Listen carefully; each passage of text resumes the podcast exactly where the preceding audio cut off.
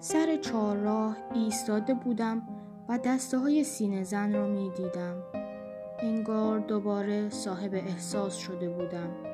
دیگر نمی توانستم بی احساسانه خبرنگاری و عکاسیم را انجام بدهم.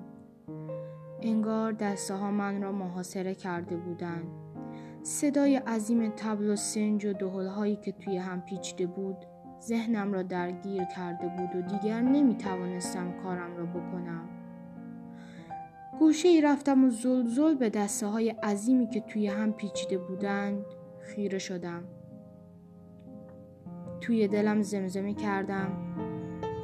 این حسین کیست که آدم همه دیوانی اوست؟ اشک از چشمانم جاری شد.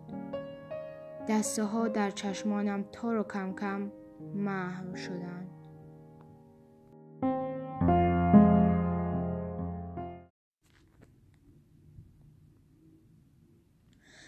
سر چهارراه ایستاده بودم و دسته های سینه زن را می دیدم.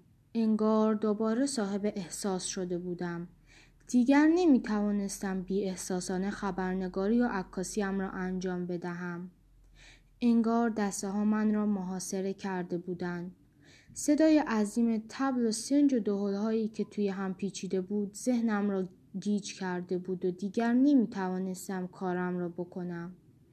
گوشه ای رفتم و زلزل به دسته های عظیمی که توی هم پیچیده بودند خیره شدم.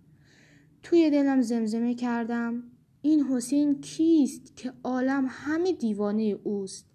اشک از چشمانم جاری شد و دسته ها در چشمانم تار و کم کم محو شدند.